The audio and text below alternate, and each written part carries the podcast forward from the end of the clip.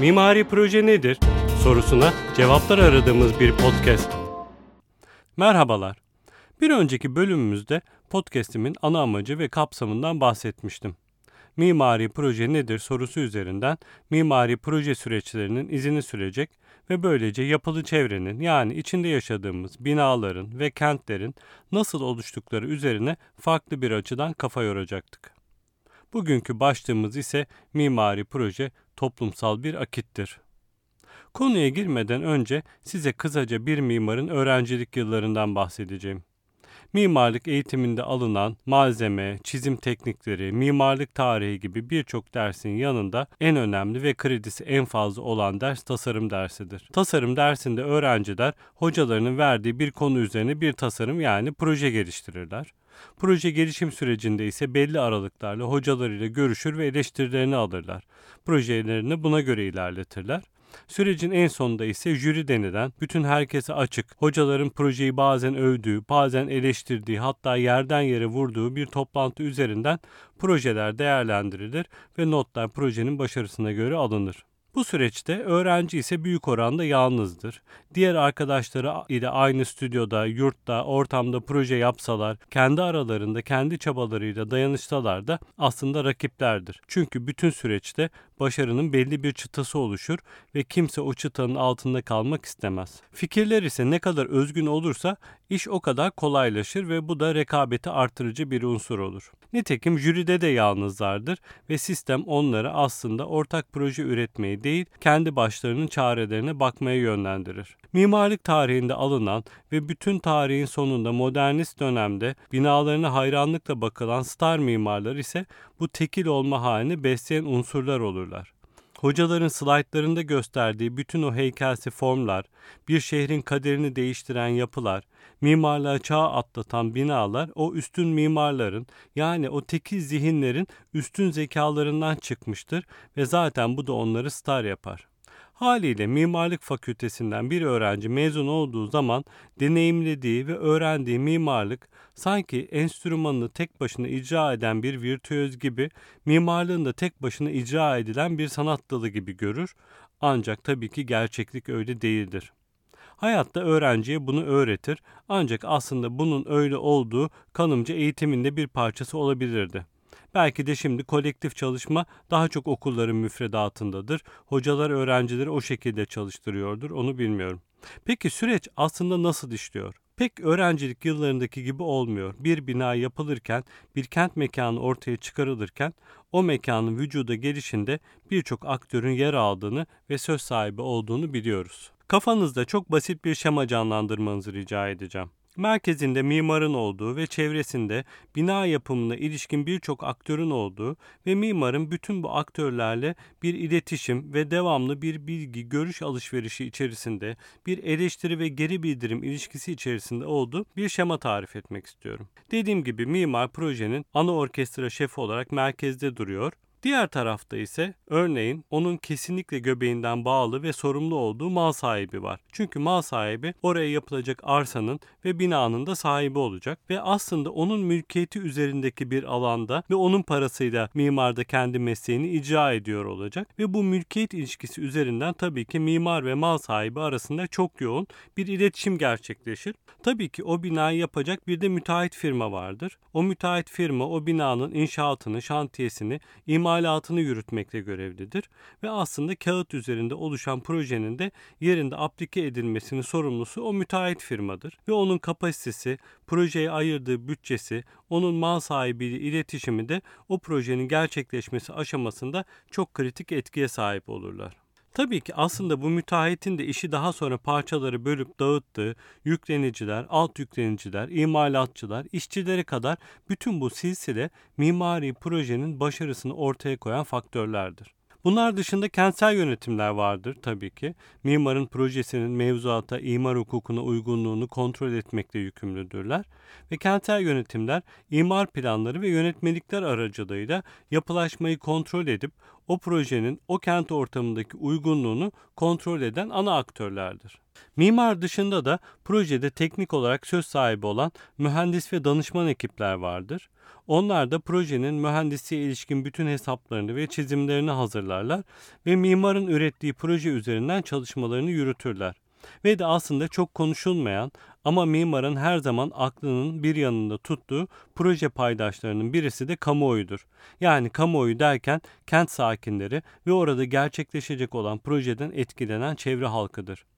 Kent sakinleri ve çevre halkı projeye olan tepkilerini bireysel olarak veya dernekler, inisiyatifler, meslek odaları ve siyasi partiler aracılığıyla gösteriyor olabilirler.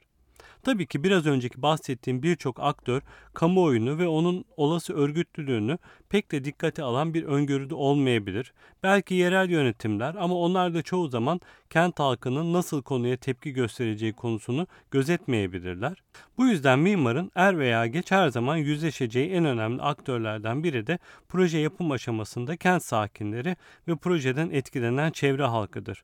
Onlar da proje üzerinden bina daha yapılmadan çevrelerinde, kentlerinde nasıl bir binanın yapılacağı, nasıl bir müdahalenin olacağı konusunda haberdar olurlar. Bunu daha detaylı tartışacağız. Mimarın görevinin bütün bu aktörlerin verilerini, zorunluluklar, kısıtlar, ihtiyaçlar ve imkanlar dahilinde ele almak ve projesini buna göre geliştirmek gerektiğini biliyoruz. Buradan hareketle mimarın ürettiği proje bütün bu aktörlerin üzerinde antant kalacağı bir akit olmak durumundadır. Mimari proje bu anlamda bir tartışma alanı yaratır, bir uzlaşma zemini tarifler ve ideal durumda da en sonunda bir mesleki, finansal, ekonomik, nihai olarak da toplumsal bir akit yani bir sözleşme, anlaşma olma niteliğini taşır. Projenin bir akit olma durumu nedir? Yani aslında projeye mimar imza atar ancak bir projeye başarılı diyebilmemiz için bütün bu aktörlerin de resmi olmasa da onayının bulunması gerekir. Binayı meydana getirecek bütün bu aktörler ve alt aktörler birbirlerinden haberdar olmasalar bile projenin ortaya koyduğu bu tartışma zemini üzerinden anlaşırlar ve işlerini yerine getirirler. Haberdar oldukları durumda da proje üzerinden iletişim kurarlar. Proje artık bütün bu aktörler için üzerinde çalışılan, anlaşılan ve nihayete erdirilmek istenen bir döküman olur. Tabii mimarın tek derdi de bütün bu süreçlerden kolay ilerleyecek bir proje ortaya koymak da değildir.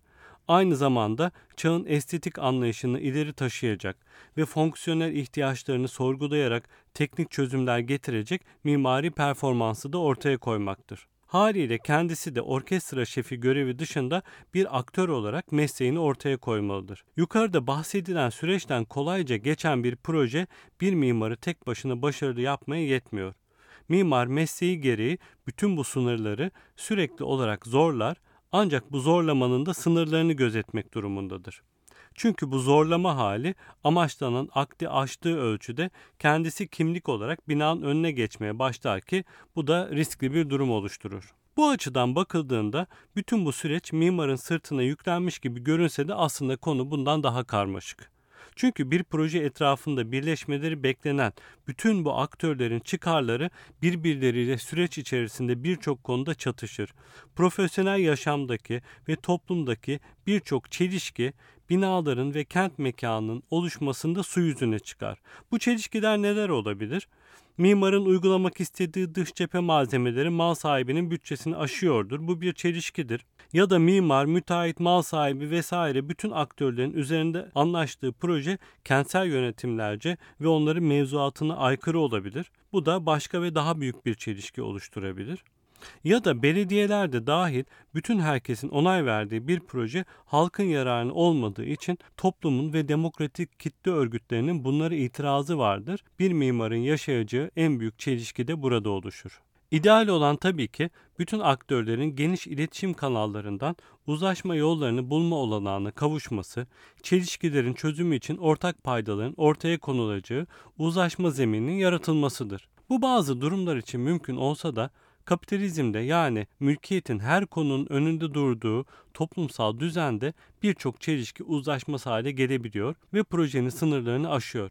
özellikle büyük şirketlerin büyük sermayelerle yaptırdığı projelerde yukarıda bahsedilen çelişkilerin en zor uzlaşılabileni yani mal sahibi, yatırımcı, kent halkı, çevre halkı arasındaki çelişki toplumsal ve siyasal bir hal alıp projenin önüne geçiyor ve arzulanan akit haline sağlanması bir rıza değil zorlama süreciyle ilerletilmeye çalışılıyor.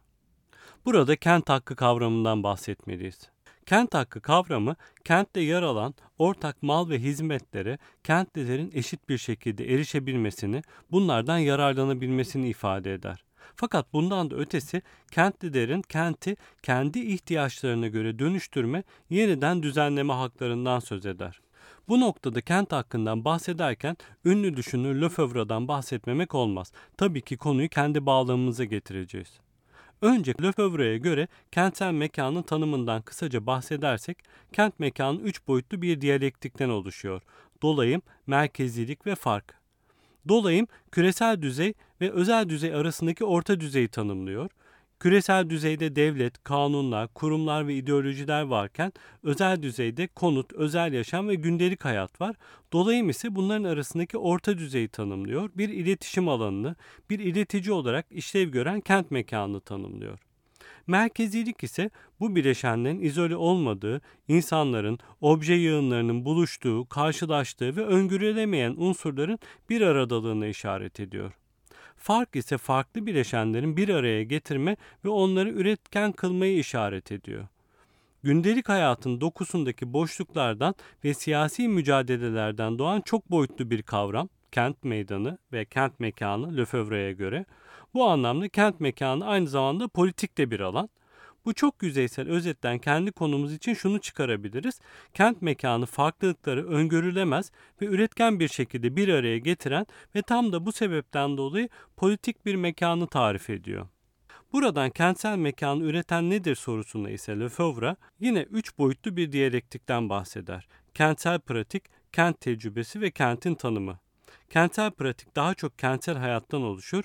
Kent tecrübesi bizim kentteki subjektif tecrübemizden, anılarımızdan, izlenimlerimizden oluşur. Biz ise bağlamımız gereği kentsel mekanın tanımlama konusunda yoğunlaşırsak kent bir mekan olarak öncelikle zihinde kavranmadan algılanamaz. Kentin nasıl kavrandığı konusu ise kentin sınırlarını çizmek ve onu bu şekilde tanımlamakla ilişkilidir. Bu anlamda aslında mimarın da bir profesyonel olarak çizdiği her çizgiyle bu sınırlara müdahale ettiği, onu yeniden oluşturduğu ve bu anlamda da neyin içeride neyin dışarıda kaldığına ilişkin bir söz söylediğini söyleyebiliriz. Tabi kent mekanına müdahale eden tek aktör mimar değil. Her türden siyasi ve ekonomik aktör, kent uzmanı ve entelektüel bu alana müdahale eder. Tabi kent hareketleri de. Peki doğası gereği politik bir mekan olan kent mekanının şekillenmesi de aynı şekilde politik bir süreci beraberinde getirmez mi? O mekanda merkezilikten ve farklılıkların bir aradalığından ne kadar nasibini almış da yani kentli tarafından ne kadar aktif kullanılıyor, üretiliyor, seviliyor ve aidiyet yaratıyorsa o alanın şekillenmesi de o derece politik bir anlam kazanıyor. Bir mekan şekillenirken yaratılmak istenen aktin toplumsal sözleşmenin de dayatmayla yapılmaya çalışılması durumunda ise kentli tarafından savunma mekanizmaları yaratılması kaçınılmaz oluyor. Bu çelişkilerin kent sakinleri tarafından zorlanması ise kent hakkı mücadelelerinden geçiyor ki Örneğin İstanbul'da kamusal ve yeşil alanların korunması için verilen birçok toplumsal mücadele konusu olduğunu biliyoruz. Bu mücadele konuları ve baş etmeye çalıştıkları problemlerde sorunsal olarak kent mekanından başlasalar da aslında köklerini siyasi ve toplumsal gerçekliklerden alıyorlar. Bu noktada başladığımız yere dönersek eğer ki proje bir toplumsal ve profesyonel bir akit olmak durumundaysa yani bir uzlaşma alanı yaratmak zorundaysa ve mimar da mesleki başarısını bir projede toplumsal ve estetik kabulünü bu aktin sağlanmasına borçlu olacaksa mimarla beraber başta bahsettiğimiz bütün aktörlerin başarısı ve hatta ülkenin siyasi ve toplumsal çelişkileri projenin kaderini belirleyen ana unsur olarak öne çıkıyor. Bu noktada mimar omuzlarındaki yükü taşımakla atmak arasında gidip gelen, bu sorumluluğu bazen kabul edip bazen de reddederek toplumsal rolünü oynuyor. projesinin arkasında durup durmayacağında kendi mesleki performansı kadar hatta bazen bundan daha çok bu süreçler belirliyor. Bu konuya nasıl örnekler verebiliriz? Çok açık bir örnek. Ben ODTÜ'de okuduğum zamanlarda Süzer Plaza, diğer bir deyişle İstanbul'daki Gök Kafes projesi yeni tamamlanmıştı ve inşa edilmişti.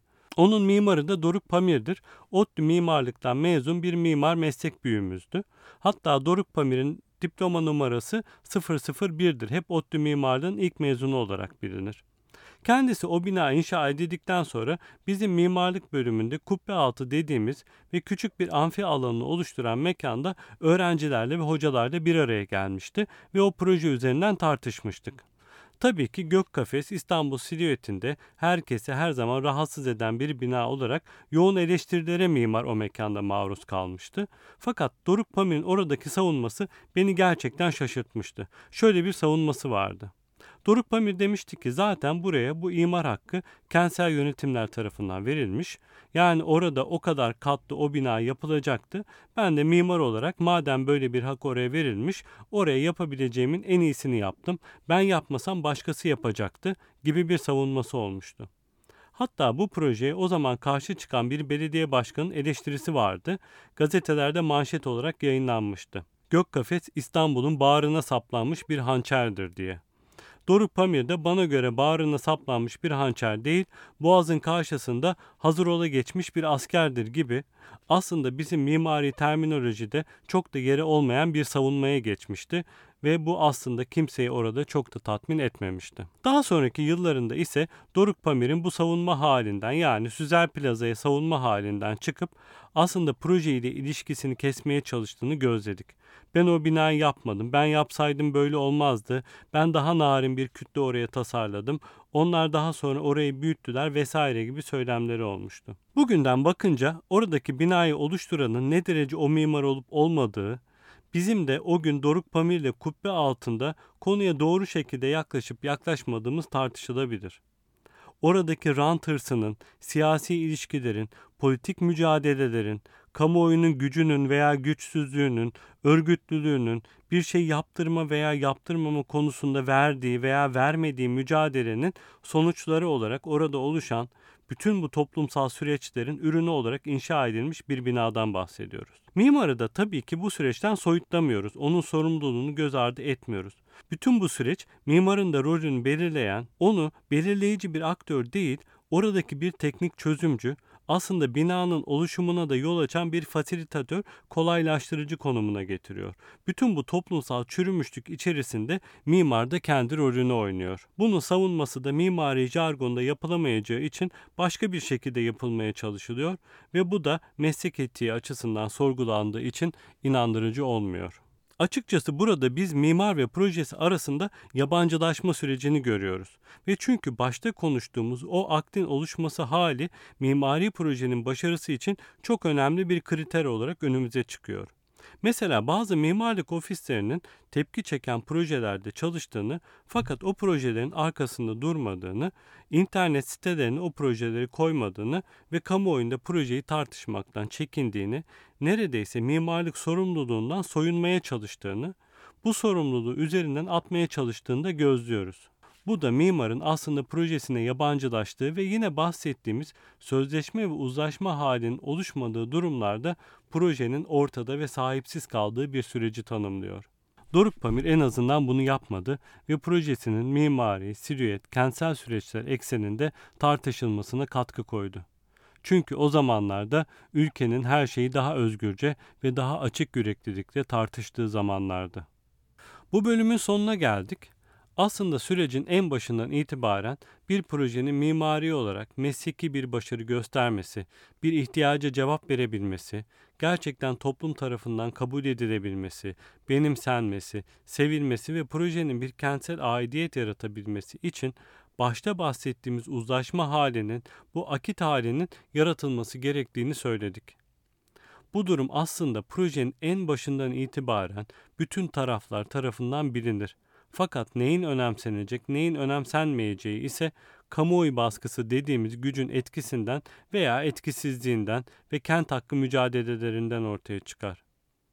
Bu anlamda kamuoyu görüşü mimar için de aslında önemli dayanaklardan birisi olmalıdır. Bu kamuoyu kaygısı benim çalıştığım birçok projede de vardı. Yani radikal bir karar almadan önce ben yöneticilerin, karar vericilerin, belediye yetkililerinin vesaire buna insanlar ne der, buna kamuoyu ne der, efendim tepki çekmeyelim tamam böyle yapalım ama tepki de çekersek bu bizim prestijimize, projemizin geleceğine zarar verir gibi düşüncelerle projedeki bazı kararların alınmasında iki kere düşünüldüğüne şahit oldum.